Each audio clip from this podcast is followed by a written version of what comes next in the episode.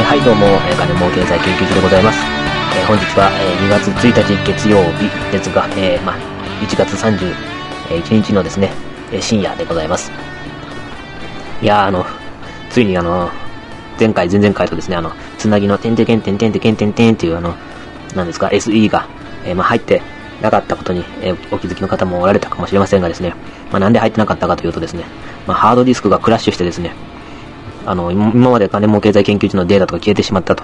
えーじゃあなんでオープニングはちゃんとあったんだというと、まあ、自分でアップしたのをですね、えダウンロードしてそれで使ってたと。えーオープニングはですね、えブログの左のですね、カテゴリーのところのテーマソングというところから、えーまあ、ダウンロードできるんで、まあ、よかったら聞いていただきたいなと思います。えーそれでまあ、ハードディスククラッシュしてですね、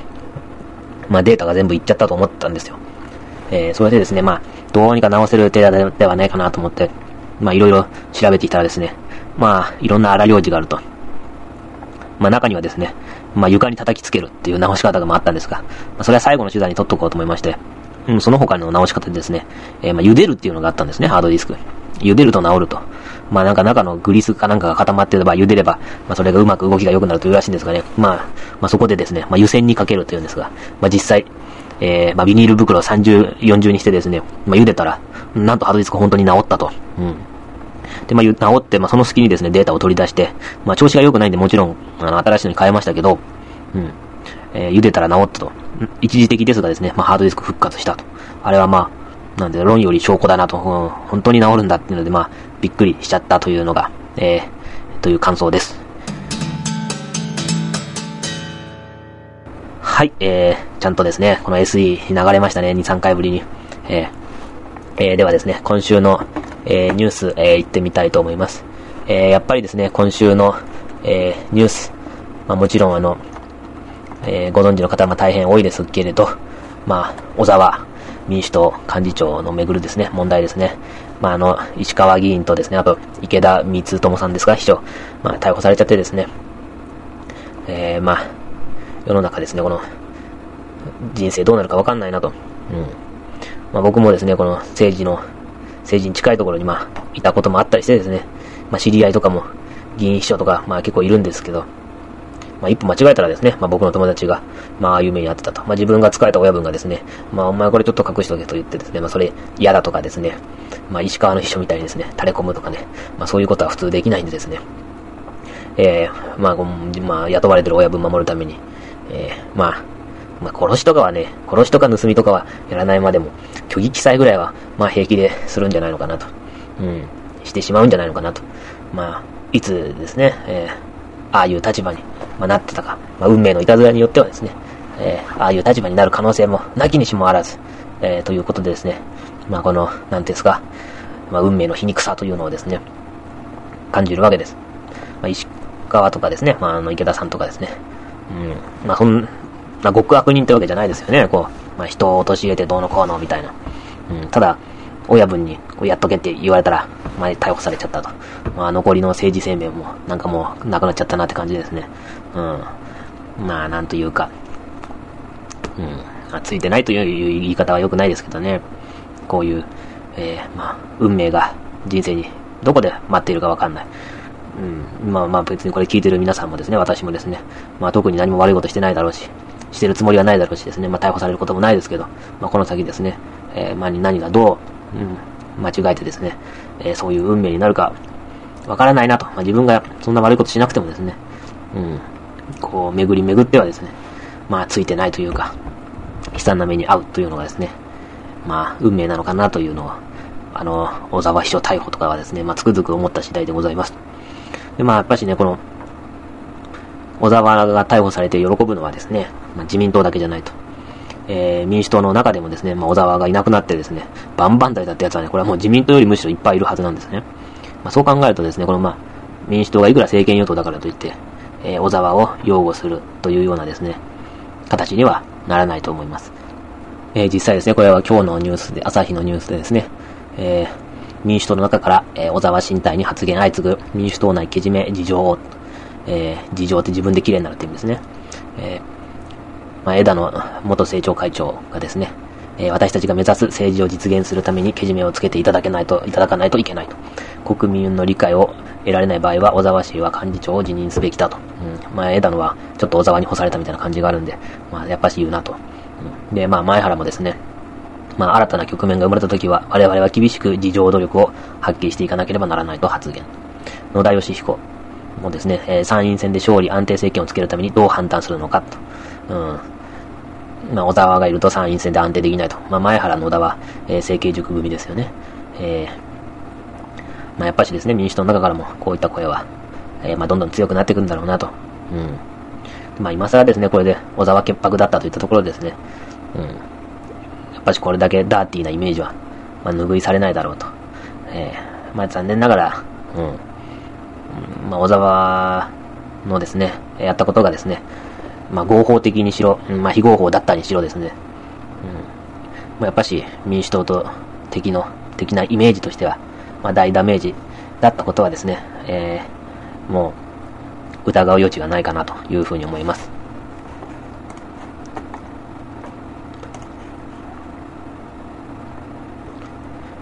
はい。えー、では次のニュースでですね、給食費未納者は子供手当、えー、減額、鳩山首相が検討表明、えー、昨日の産経ですかね。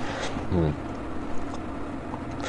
これはね、ぜひやってもらいたいですよね。というのもですね、うん。まあ、給食費の未納とかですね、国保の未納とか、まあ、税金の市税の滞納とかいろいろあるんですよね。で、まあ、この新聞だと、えー、群馬県の、えー、太田市の、まあ、清水市長がですね、8日の記者会見で、えー、税金や給食費、保育料を払わない人に満額出すのは正しいかと語っているというわけです。えー、それでですね、この、子供手当は給食費とかですね、まあ保育料とかに優先的に使ってほしいと陳情と。で、まあ首相が、えー、総理がですね、まあ何か仕組みができないか考えたいと言ったってわけなんですが、まあこれはどういうわけかというと、まあ世の中にはですね、まあどこの市町村も、まあ市税の滞納とかですね、保育料の滞納、えー、給食費払わない親とかいうのはまあ、いっぱいいるわけです。まあいっぱいって言ってもそんなにいっぱいじゃないですけど。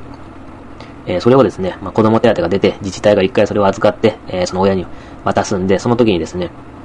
えー、まあ、子供手当の中からですね、その滞納してる市税とかですね、保育料とかを、え、まあ、あの、なんですか、天引きというか棒引きしちゃえばですね、え、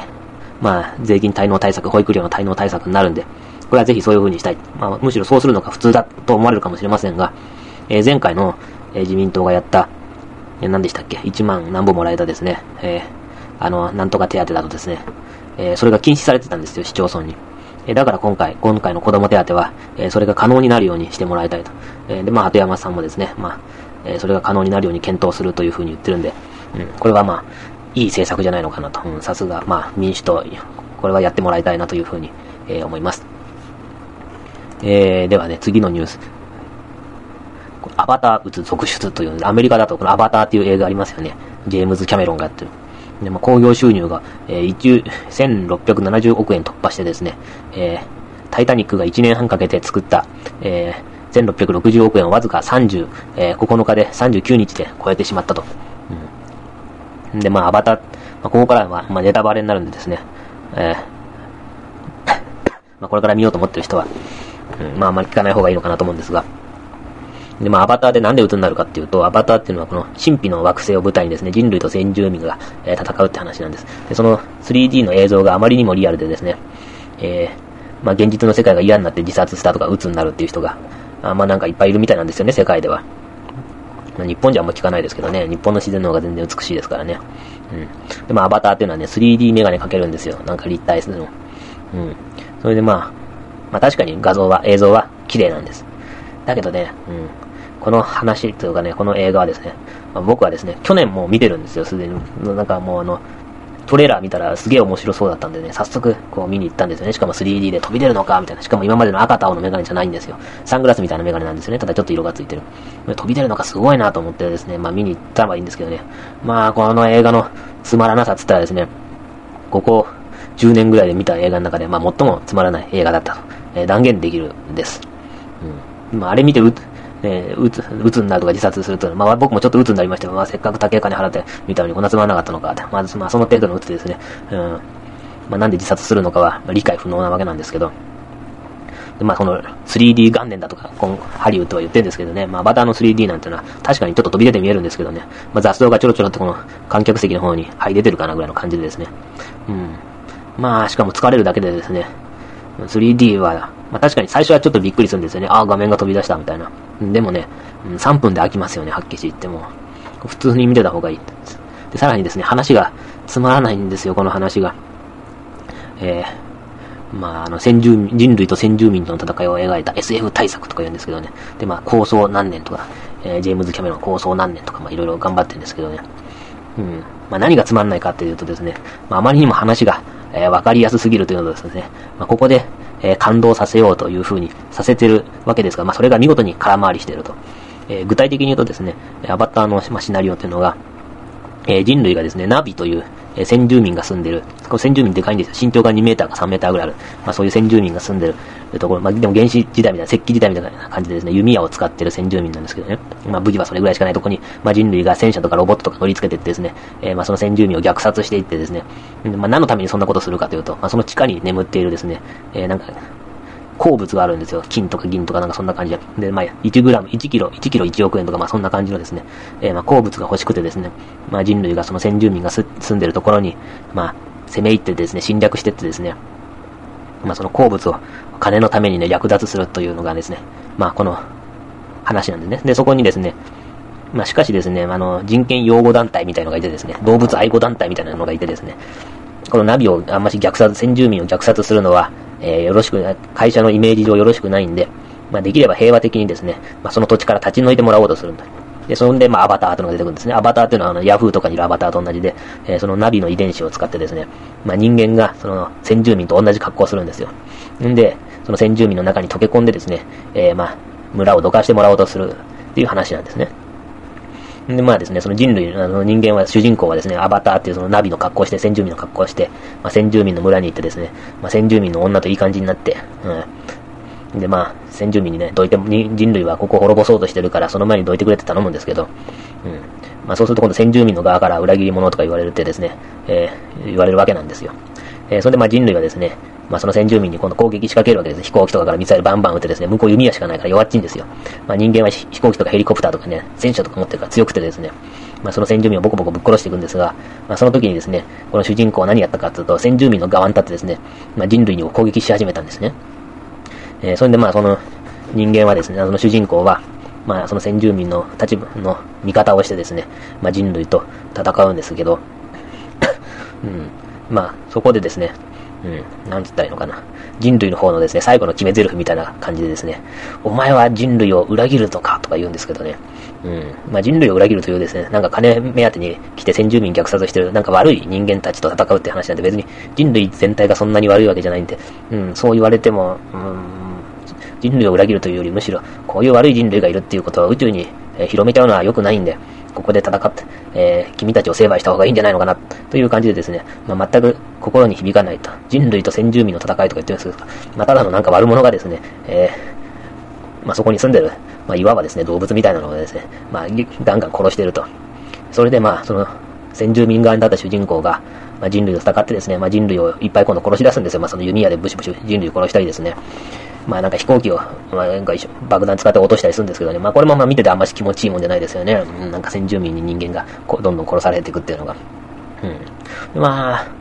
まあしかしまあ人類は悪いんだからしょうがないかなと思ってても、まあ人間、普通の人間はそこまで悪くないよなという感じですね。まあ見ててスッキリしないと。まあ見ててイライラしてくる映画だなというのがですね、正直な感想です。うん。ぜひですね、うん、まあ、お金と時間に余裕がある方はですね、この、まあ、アバターを見てですね、うん、まあ、見たことに対して鬱にならなければいいなと。うん、これからなんか面白いとかいう評判がちょっとあるっていうのがですね、まあ、私としては、まあ、全く信じられないと、えー、言ったところです。えー、というのが、まあ、アバターの、えー、感想です。はい、えー、では今週の経済というか、今回の経済状況いってみましょう。えー、ドル円、えー、90円26銭、えー、ユーロ円125銭、15銭、えー、ポン円144円34銭、えー、ユーロドル、えー、1ユーロ、えー、1.3863ドル。うん、まあ全体的にこのユーロ、ユーロバカ安になってきましたよね。なんかね、ドルの、アメリカの、ね、GDP かなんかの指標がですね、予想より良かったんで、まあみんなドル買いに走ったと、ユーロ売ってドル買ってるというのが、まあこのユーロ、ユーロ安の原因みたいです。えー、日経、えー、1万198円4銭、えー、ニューヨークダウ、えー、1万67ドル33セント、えー、原油72ドル72セント、えー、金1グラム3321円。ということですね。えー、株、原油、金、えー、揃って、えー、安くなってます、前回より。原油が安くなるのはでも、本当ちょっと、なんかガソリン代に大きく響いてくるんで、うん、この原油安っていうのはですね、と重要かなと。最近なんかちょっと高かったですよね。前回放送した時81ドルありましたからね、また10ドル下がったと。で、まあドルも下がって、ドルも安くなってるんで、まあ原油というかガソリンはですね、まあまた110円ぐらいに戻るんじゃないのかなと。まあしかしこれもすぐ高くなったりするからですね、えー、ようわからんですね。はい。えー、ではでは、うん、もう深夜も結構時間が経ってきてですね、まあ明日起きられるかなと、仕事行きたくないなというところですね、えー、まあ、でもこの後、うん、編集してアップするんでですね、うん、まあ本当に明日起きるの嫌だなという感じです。はい。えー、じゃあまた次回よろしくお願いします。